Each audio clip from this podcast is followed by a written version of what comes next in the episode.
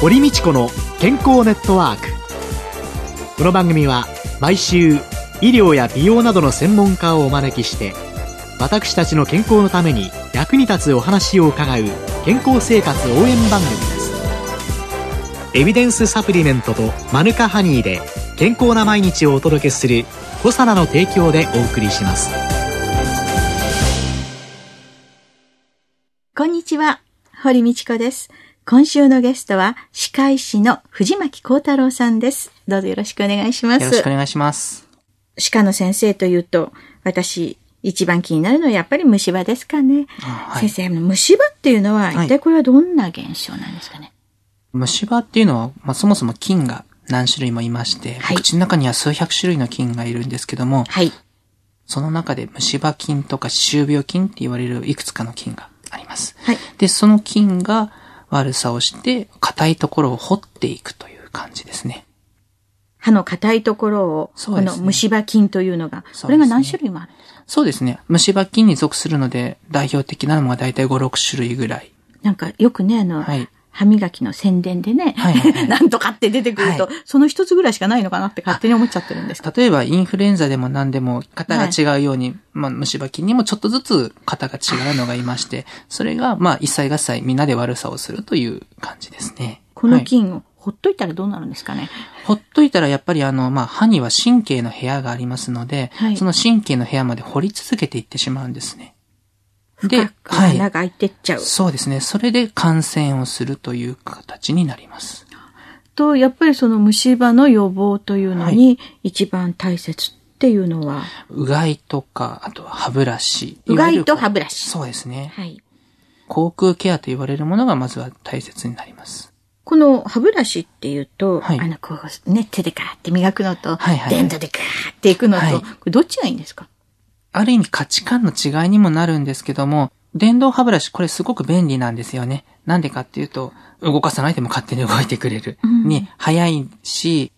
掃除機の強いものっていう皆さんイメージをお持ちなんですけども、まあ勝手に磨いてってくれるっていうふうに思われるんですが、ただ一つちょっと気をつけていただきたい点がありまして、はい。どこに当てていいのか、もしくはどこに当てた方が効率がいいのかっていうことを知らないと、電動歯ブラシでもあの当たっていなければやっぱり汚れは取れませんので、意味がなくなってしまいますから、まずは基本的には手動というか手でちゃんと磨くことを覚えていただいて、それで時間がない方、効率を良くしたい方が電動を使っていただく。こういう方がきちっと清掃はできると思います。なんか今最初からの子供向けの電動歯ブラシで、はいはいはい、はい。小さなうちからも電動の方が、はいなんか手で磨くより本当にいいんじゃないかっていう印象を持っちゃってるんですけど、ただですね、やっぱり、例えば掃除をするのに、掃除機だけで磨きにくいところってか、掃除しにくいところって、やはり、ほうきで吐いたりとか、あとは空拭きの雑巾とかで拭き取ったりとかしますよね。そういうのと一緒でして、電動でやった気になるのが一番怖いっていうのと、あとは力加減がやはり難しいんですね。電動はあの力加減は、やはり自分の当てた当てないっていう力加減しかできないので、ええ例えば歯肉炎にちょっとなっているときは普段より柔らかい力でやらないとすぐ出血してしまう。なんていうことになるので、はいはいはい。やはりあ、の、まずはご自分のさじ加減というか、手の力加減を知っていただく。これがすごく重要なことだと思います。ちなみに、はい。電動歯ブラシで、はい。どこが磨き残しが一番多いんですか？大体はですね、あの、歯と歯の間、あと歯と歯茎の境目。ここが一番磨き残しが多いです。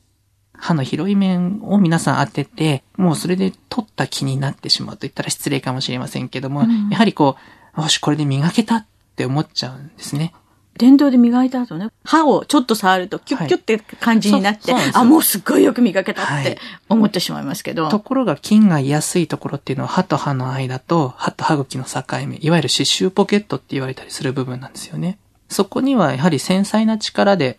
的確に当ててあげないといけないので、うんそれにはちょっと電動歯ブラシというのは不適格かなっていうふうにも思います。そうすると結局は電動歯ブラシ使う方も、はい。きちんと磨こうと思ったら、はい両方使ってやる。そうですね。それが一番いいとは思います。掃除機でガーってやって、はいあと隅っこをはいほうきで吐くという感じのはいやり方っていうのがいいんですかね。僕は、あの、それがある意味ベストかなと思います。別に電動歯ブラシは否定する部分はそんなに多いわけではないですし、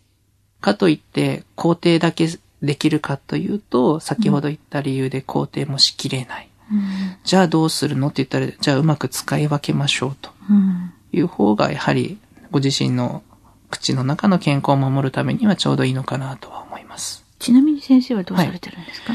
僕はですね、基本的には普通の手の歯ブラシだけです。ただまあ、例えばお昼間とかの時間がない時、患者さんと患者さんの間で、あ、もう来ちゃった、なんていう時は、うんやはりこう、電動歯ブラシをでさーっと磨いて、うん大事なとこだけこう、手でこう、キュッキュッとやる感じですかね。朝と夜は全部手ですね。だいたい15分から30分。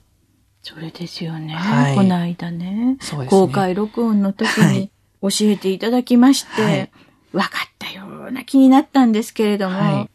うち帰ってじゃあそれやるかなって言ったら、2、3日、割と真剣にやって、テレビ見ながらやってて、はい。それでだんだん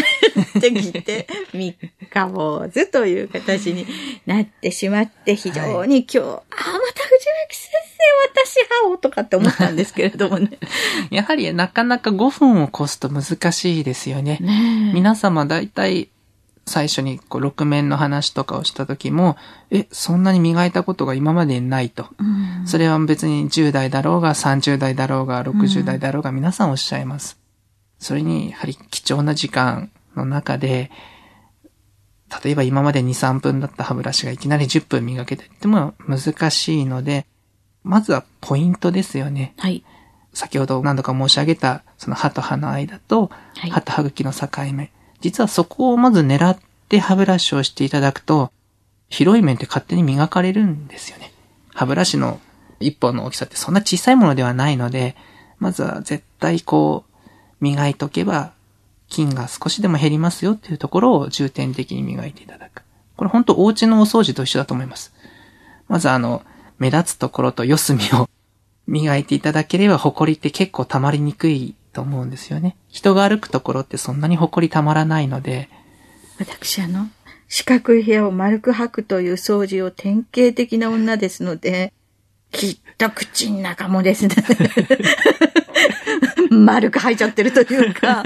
大きな面だけやって、肝心なところが抜けてるんですよね。ポイントは、はい。歯と歯の間とはい歯茎の境目。はい、そうですね。ここを狙う。要するに隅っこから丁寧に掃除しろっていうことなんですね。そうですね。逆にもう本当、隅っこをやっていただければ、特にあの、皆さんよく噛み合う面も頑張った方がいいんですよねっておっしゃるんですけど、ええ勝手に磨かれてるんですよ。うんその隅っこをやってると。ねはい。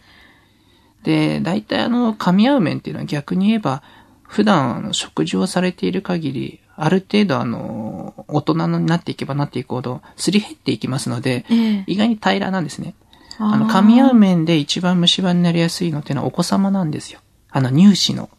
乳歯の子たちは溝がすごく入り組んでいてええ、そこに細かいご飯の粒の、まあ、残りかす、食物残差という言葉を僕ら使うんですけども、うんうんまあ、食べかすですね。うんそれを、が残りやすいんですね。あ、じゃあ、噛み合わせを一生懸命ちゃんと丁寧に磨いてほしいのは、はい乳歯の子。そうですね。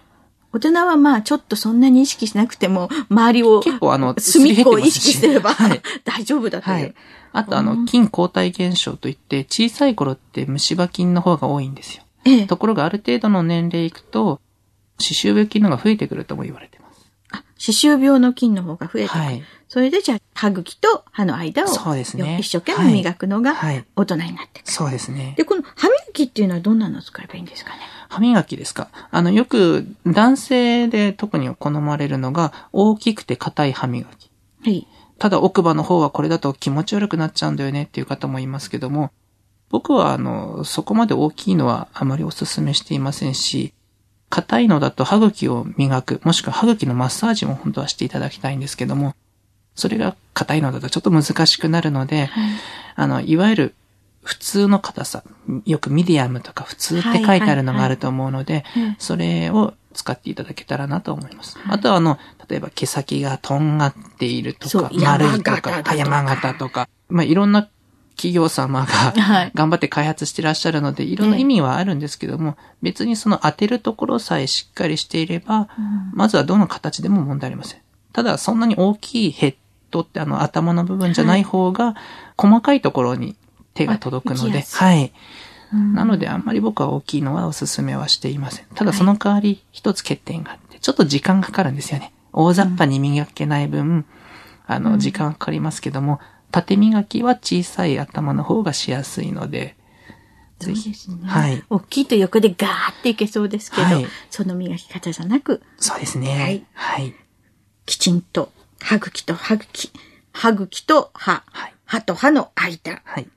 もう一回帰って反省して磨きます。よろしくお願いいたします。えーでは来週はいろいろな虫歯予防と虫歯の治療について伺います。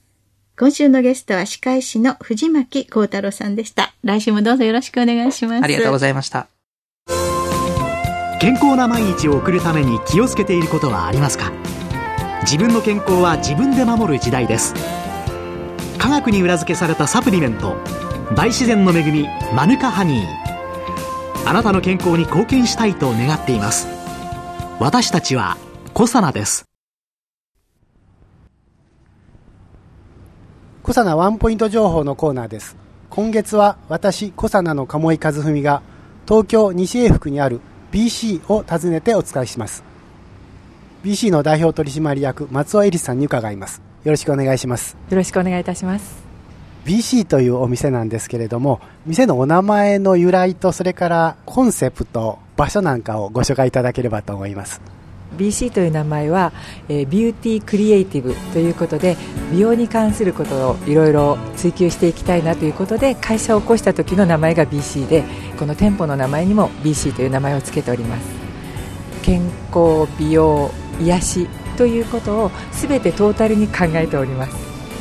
場所なんですけども東京都杉並区西英福駅から徒歩大体3分くらいのところにあります。美容と健康と癒しですね。テーマから言いますと女性のお客様が多いということになりますでしょうか？そうですね。もう作る時からお客様は大体9割方女性ではないかということに思って作っております。それでは商品のこととかは来週またお伺いしたいと思いますコサナワンポイント情報。私コサナの鴨居和文が東京西英福にある BC を訪ねてお伝えしました。